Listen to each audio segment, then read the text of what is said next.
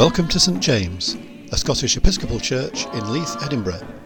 This podcast features edited highlights from our service held on Sunday, February the 6th, 2022. To find out how to join us online and for more information, please go to www.stjamesleith.org.uk.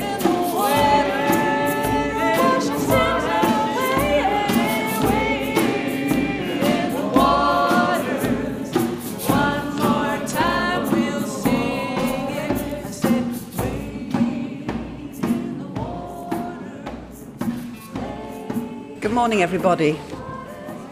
And good morning to everybody uh, at home, in their homes.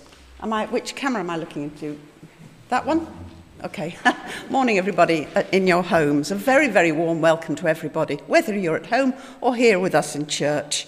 Uh, my name's Judith, and I'm leading the service this morning, and Ian, our rector, will be reflecting for us and uh, celebrating the Eucharist with us.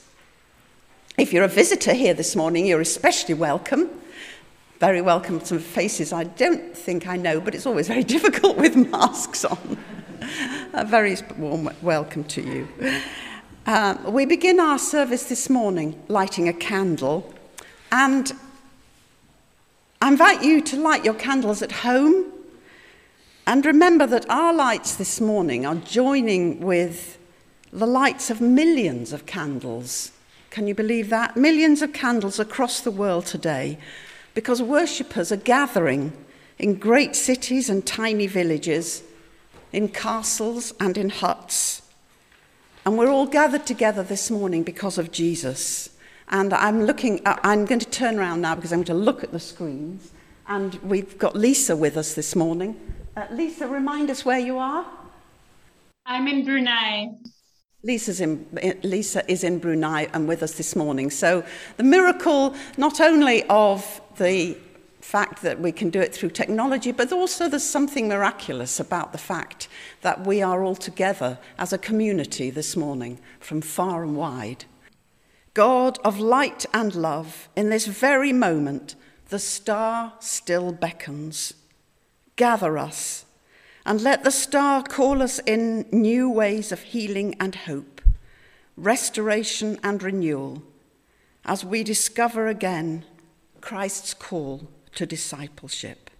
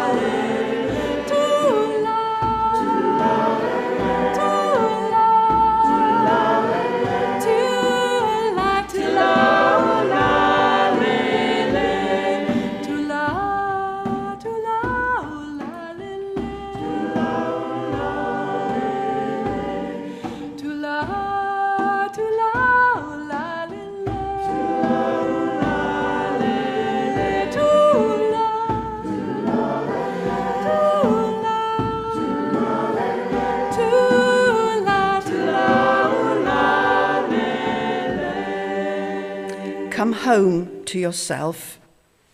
May all that is unforgiven in you be released. May your fears yield their deepest tranquillities. May all that is unlived in you blossom into a future graced with love. Amen. This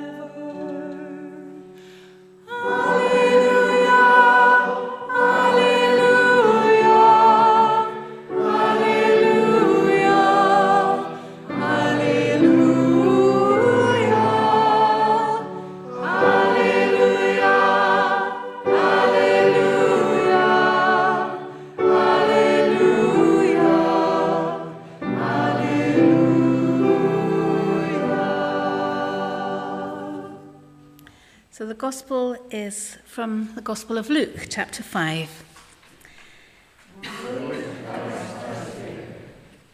Once, while Jesus was standing beside the lake of Gennesaret, and the crowd was pressing in on him to hear the word of God, he saw two boats there at the shore of the lake. The fishermen had gone out of them and were washing their nets. He got into one of the boats, the one belonging to Simon, and asked him to put out a little way from the shore. Then he sat down and taught the crowds from the boat. When he'd finished speaking, he said to Simon, Put out into the deep water and let out your nets for a catch. Simon answered, Master, we've worked all night long and have caught nothing. But if you say so, I will let down the nets. When they'd done this, they caught so many fish that the nets were beginning to break. So they signaled their partners in the other boat to come and help them. And they came and filled both boats so that they began to sink. But when Simon Peter saw it, he fell down at Jesus' knees, saying, Go away from me, Lord, for I'm a sinful man. For he and all that were with him were amazed at the catch of fish that they'd taken, and so also were James and John, sons of Zebedee, who were partners with Simon. Then Jesus said to Simon, Do not be afraid. From now on, you will be catching people. When they'd brought their boats to shore, they left everything and followed him. This is the gospel, good news for all. Praise, to you, Lord Christ. Let us pray. Loving God, help us to go deep into ourselves, deep into you, and help us to live our lives from that deep, still place. Amen. I have a picture on the screen that reminds me of the fishermen in India, particularly uh, Chennai um, and also Kerala, where they'd go out in these tiny boats into what seemed like quite rough waves. And I was always um, amazed by their bravery, really. There's no health and safety issues there. They just went out with those boats. And sometimes they'd, they'd go out with sticks. I don't know if you've ever seen the pictures, but they'd put these poles in the middle of the sea and they'd be standing on them fishing at the same time. Just remarkable skill and courage. So sometimes a, a reading comes up that uh, you feel really sort of um, hits the mark in t- terms of your own life, my life, but also I think in I feel in terms of uh, our community. And it is this idea of putting out into deep water. So our gospel reading today demonstrates abundant grace and fruitfulness alongside radical transformation and discipleship, where we start with the fishermen toiling with an empty catch and then they end up with overflowing nets, and they become completely transformed in the process of the story, willing to leave everything to follow Jesus.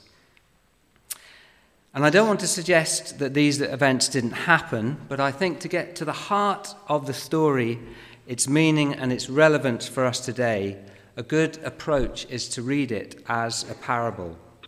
As we have a brilliantly crafted piece of storytelling by Luke, packed full of symbolism and imagery, particularly this phrase, putting out into deep water. So we start with the noisy, excited crowd pressing in on Jesus, who decides to come away from that, and he sees two boats. And if you have two of anything, it's usually symbolic of two groups of people the Gentiles and the Jews.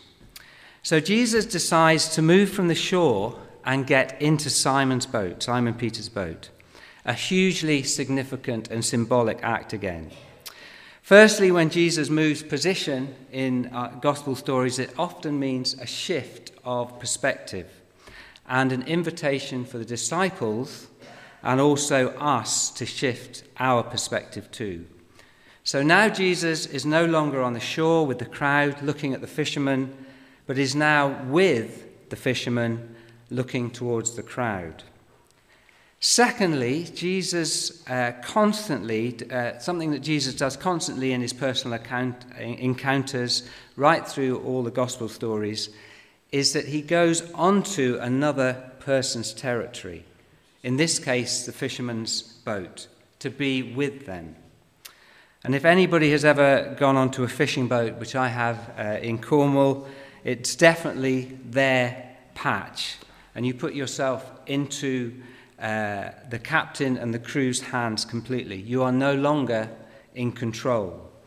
And it requires a certain vulnerability and humility uh, to, to do so.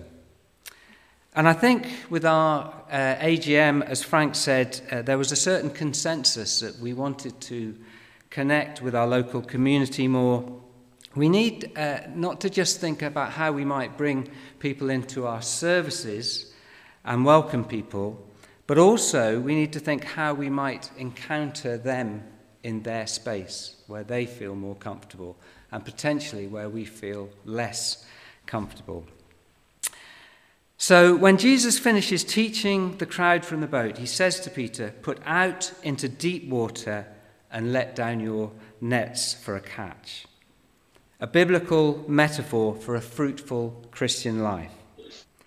Clearly, there's an element of doubt in Peter, who, with uh, the voice of reason and all his fishing experience, says, Master, we've worked all night long, but have caught nothing. Yet something in him goes against his own logic and inner doubts. And he replies, Yet if you say so, I will let down the nets. So, as Peter often does, he ultimately trusts Jesus enough to risk failure and danger and go out into deep waters before letting the nets out. So, what does it mean to us to put out into deep waters? Firstly, I believe it requires us to go deep into ourselves and deep into God. In many ways, uh, the same thing in prayer. And not what I call a Father Christmas prayer, where we ask God to bless our endeavors and we have a list of requests, but a prayer that has enough stillness and silence to listen deeply to ourselves and to God. And from this prayerful, quiet, contemplative space, I believe new beginnings stir, ideas, dreams, and visions develop, new movements in our communal life begin. It's in this space that we can hear God's call and invitation. It's from this silent, seemingly empty space we can let go and where new birth takes place. And Thomas Merton describes this uh, type of space beautifully. He says contemplative prayer and silence should provide a space of liberty in which possibilities are allowed to surface and new choices beyond the, the routine become manifest. It should create a new experience of time to be filled or an untouched space, not to be conquered or violated, but a space which can enjoy its own potentiality and hopes, its own presence to itself, one's own time, but not to be dominated by one's own ego and demand. Hence, it is a time to be open to others. It is a compassionate space. And I am not a natural uh, contemplative. Like many, I, fi- I find it hard uh, and difficult, but I've realized the importance of it. It is a compassionate space. It's often a very gentle space, compassionate to yourself, but also it increases empathy and compassion to others. And even just stopping and allowing our breath to be deeper and just to slow down does, I think, help us to live life from a deeper place. So, putting out in deep waters requires us as individuals and as a community to carve out space and time to be with ourselves and God. And at a later date, I'd like to look at silence in terms of our community. Um, Harold Pinter once said of his plays, he said, the pauses and silences are as important as the dialogue. And I also believe in our worship, the gaps, the pauses, and silences are often as important as the words that we speak. It allows God the space to come in and speak to us individually. Secondly, an invitation to put out into deep water involves risk. It is a risk that Peter and the fishermen take before casting their nets over the side. And of course, they catch in the story more than they could ever possibly dream of, with nets overflowing, so much so that they call the, the other boat is called over. Both boats are filled and in danger of sinking. Both boats, both Jews and Gentiles, are part of the catch.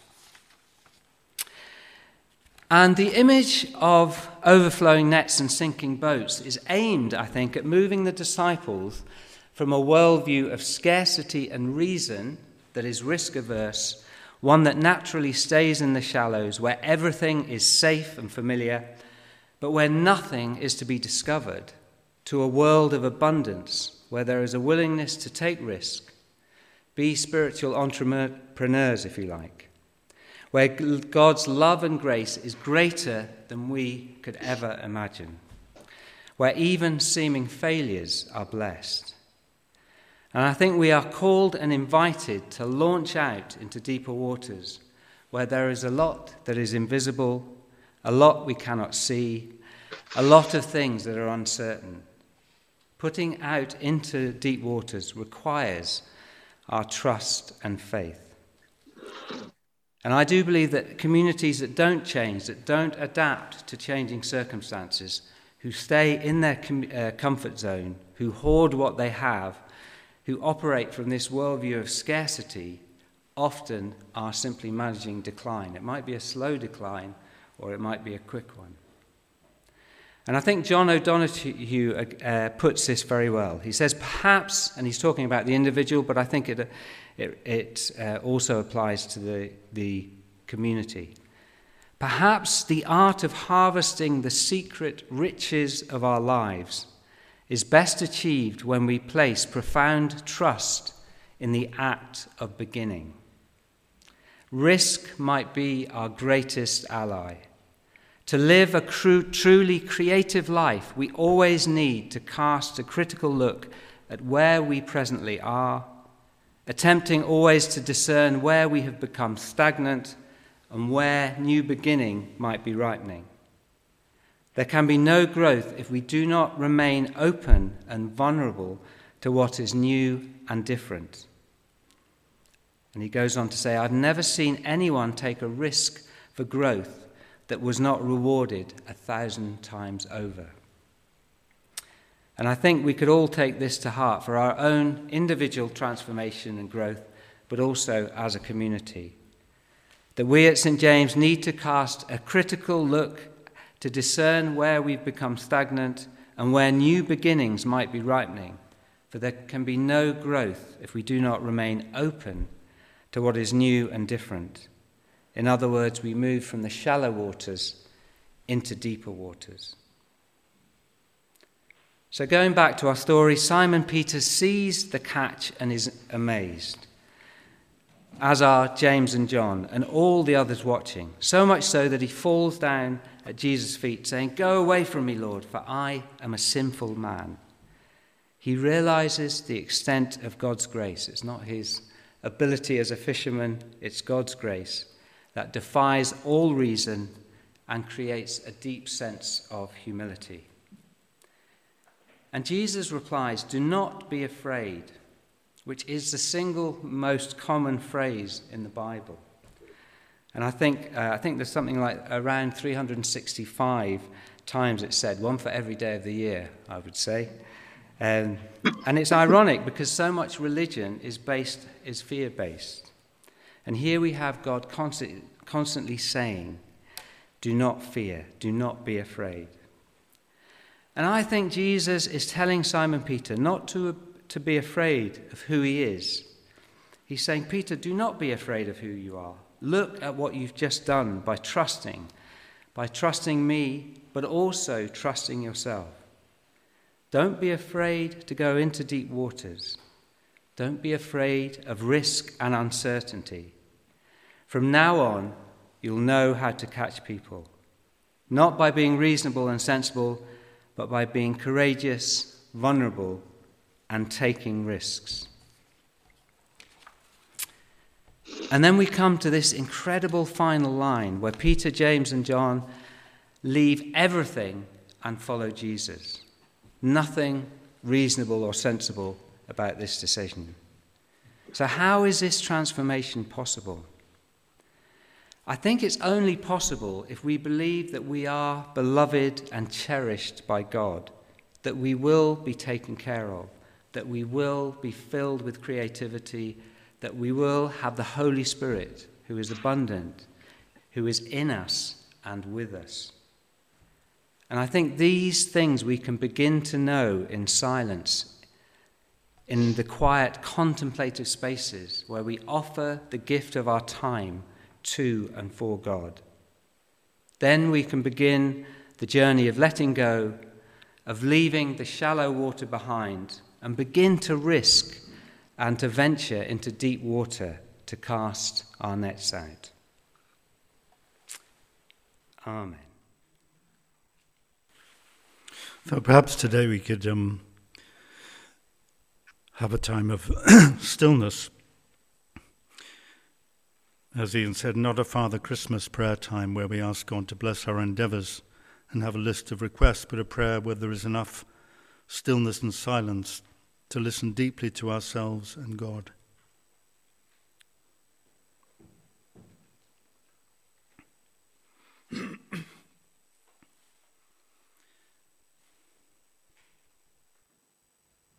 and as we shift our perspective from the worries of the week and from looking around the world of the darkness, God knows it is a dark time, a time of fears fear of scarcity, fear of war, a time when we don't feel safe. But as we shift our perspective and look to Jesus in our midst, wherever two or three are gathered, he said, there he would be in the midst.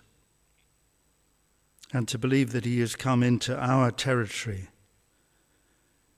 into this building, this boat of ours, or into the room wherever we are this moment and to trust that in a time of silence we can hear, we can listen and hear what God wants to say to us as individuals and as a community. As we're called to risk, we're tempted to say, It's hopeless. I'm hopeless. I've fished all night. We've tried this before and never works. But at your word I will let down the net.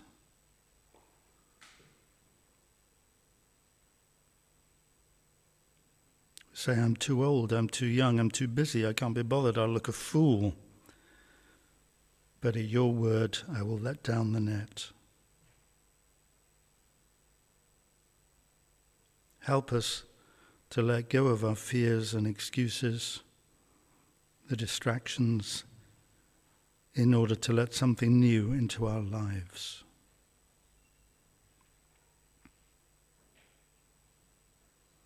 And we give thanks for all that we do have. We have this boat, this building. We have our networks, local, national, international. We give thanks for the skills that we have, that we can all be fisher folk. We give thanks for the helpers, for the families and friends. We give thanks that some of us have time, some of us have spare money. And we give thanks that we can go out, that there are people who need us. But above all, we give thanks that we have Jesus in the boat. And we have the gift of prayer. We have access to the Almighty and to the compassion of Christ.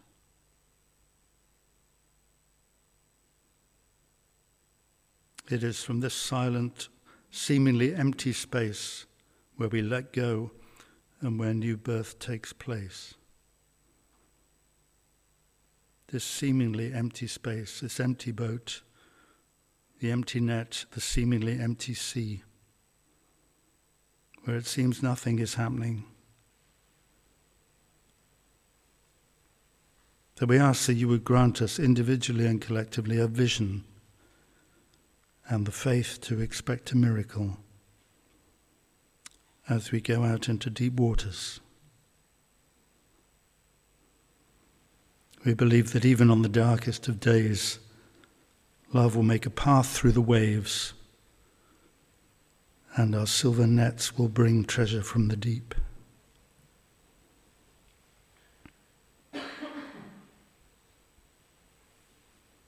In Jesus' name we pray. Amen.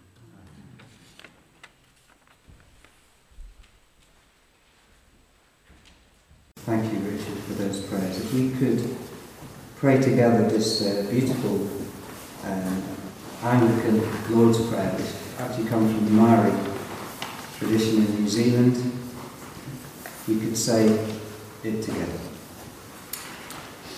Eternal Spirit, Earth Maker, Pain Life Giver, Source of all and Father and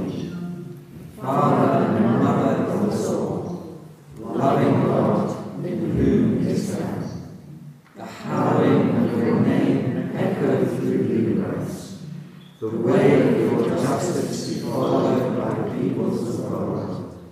Your heavenly will be done on all the created beings. Your commonwealth of peace and freedom sustain